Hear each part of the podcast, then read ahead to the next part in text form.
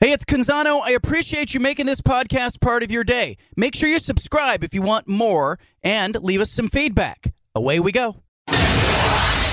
Initialize sequence. Welcome to the Baldcast, a production of John Canzano's Bald Faced Truth.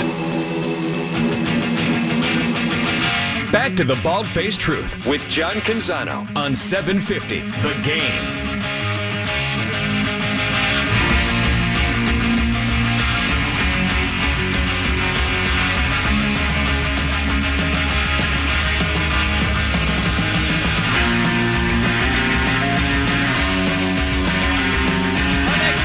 Is the best. If you want to talk Washington football, you want to read Washington football, you want to know what the heck's going on with the Huskies, you read the Seattle Times and you meet and you read Mike Vorel, who does a hell of a job covering the team. He's joining us now. Is it sunny and beautiful in Seattle as well, Mike? It is. I think summer started at about noon today, so I'm happy we finally made it. It's funny. My eight-year-old said that. She said, "Summer has started." I said, "You have one more day of school. Uh, we got one more day over here. Uh, let's talk Huskies. I want to take a deep dive here. Just you know, the immediate uh, you know question for me is just the the enthusiasm level for Washington in the wake of Jimmy Lake's departure and Kalen DeBoer's arrival.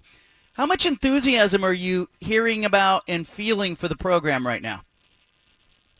Yeah, there's a lot of excitement around the program internally. I think it's one of those things, you know, unsurprisingly, uh, from a national perspective, people look at the record four and eight, you know, what happened last season, and they'll kind of overlook the program. But on the inside, you know, there's been a lot of talk, a lot of rhetoric, as you get with a lot of different programs when new coaches come in. But just the idea that this is not a rebuild. That, you know, this is still a program that had all of those top 12 to 15 recruiting classes in 2018, 2019, 2020.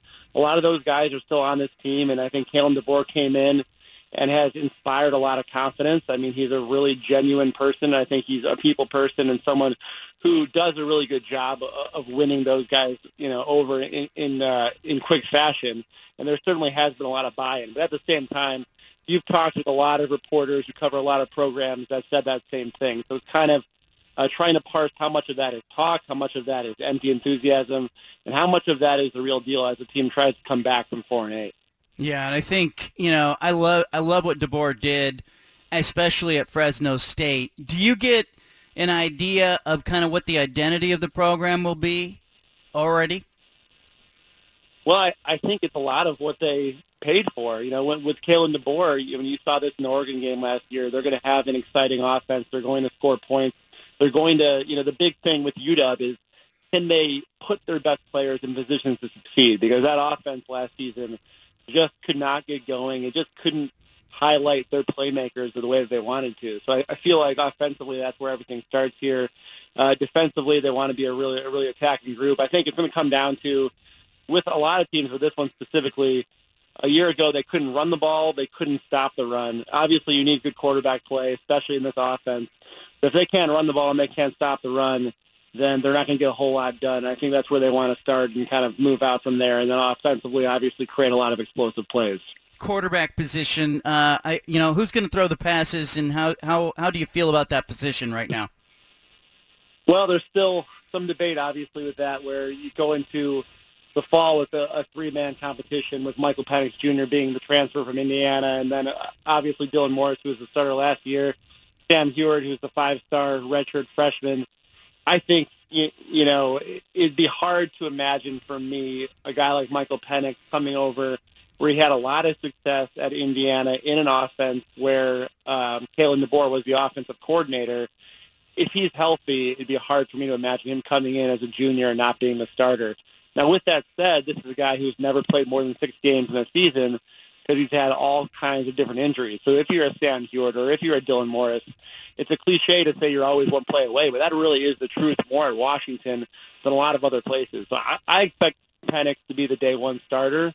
Um, but who knows who will start, you know, the, the, last game of the season against Washington State. How do you see Penix fitting in the DeBoer system? Because, you know, we saw what he did with Jake Haener at Fresno State. I think Penix is a heck of a player. You're right, if they can keep him healthy. But how does he sort of fit what DeBoer wants to do?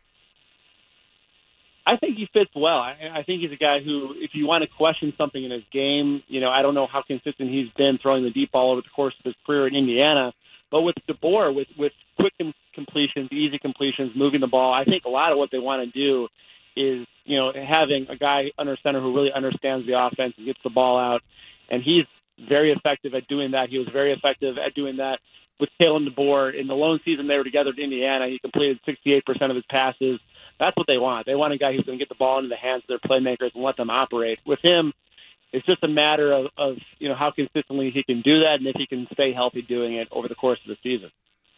Jimmy Lake's departure still, you know, kind of lingering, and you know, I I look back to what happened last season and how valuable continuity was. Mike, in your opinion, at what point did Jimmy sort of lose the job? I know they eventually part ways, but in your mind, where did he lose his hold on the job?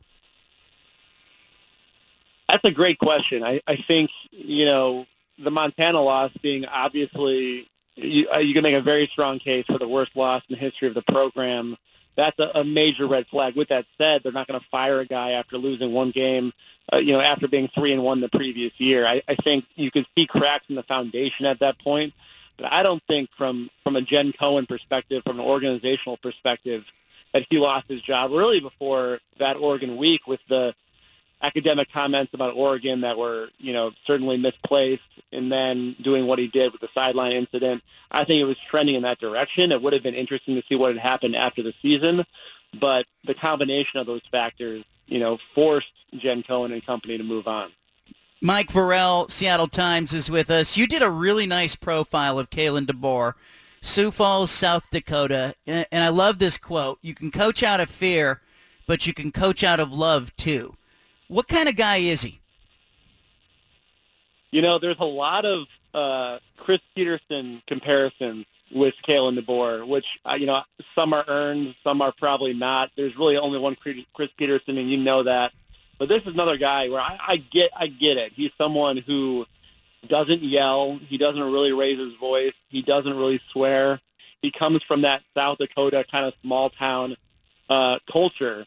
Um, but there's just something about him when you talk to him. He's very engaging. He looks you in the eye. You feel something there, and I think he really does a good job of motivating kids without having to push certain buttons. That I think you know Jimmy Lake was more of a rah rah fiery motivator. And Kalen DeBoer gets the job done there, but does it in more of a subtle way and more of a maybe more of a genuine way um, than a lot of coaches you're going to see. So how is that going to translate? Know, there's a lot of questions with him at UW, and, and recruiting is probably the biggest one. Can he win those battles against the Oregons and the USCs? But you certainly see when you get to know him what the appeal is and how this guy has been so successful at so many places. Mike Vorel, Seattle Times, with us talking about Washington football. Uh, I know that the program has gotten a lot of criticism in recent years for not keeping high school kids uh, home, so to speak.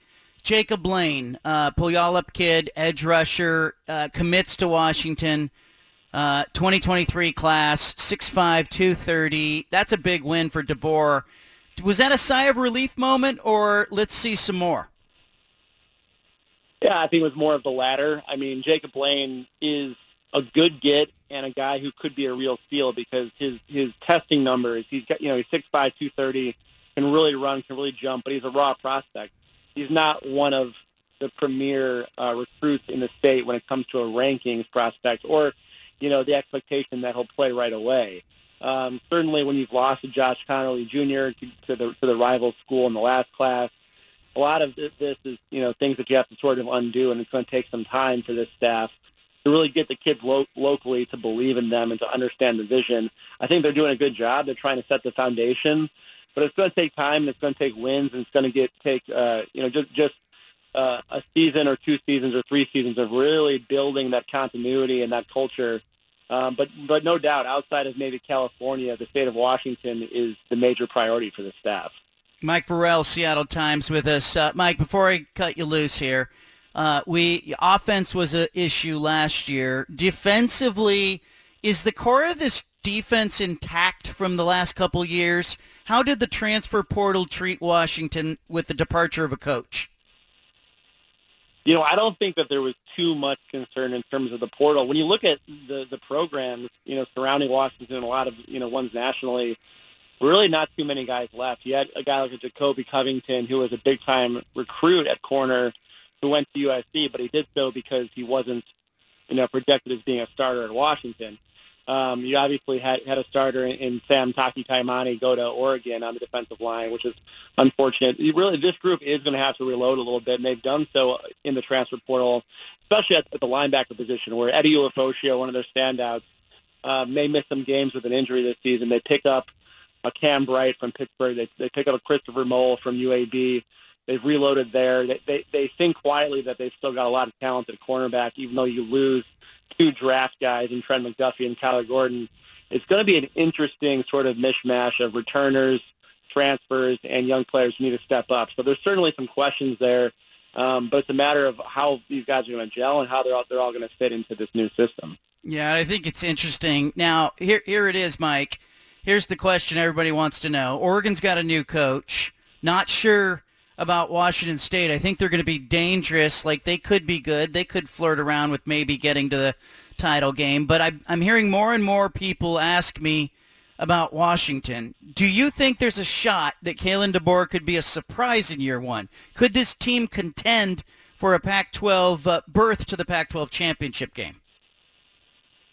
Yeah, I think it's a possibility. I, you know, when when they say that, you know, it, it is a bit of a cliche, but when when they tell their guys, and they tell the public, you know, this isn't a rebuild. That's not that's not the mindset. I I, I think they're being genuine. It's a matter of how things come together. I think UW may have the biggest chasm between ceiling and floor in the Pac-12, where obviously with a lot of these same players, you saw a four and eight season where very little went right.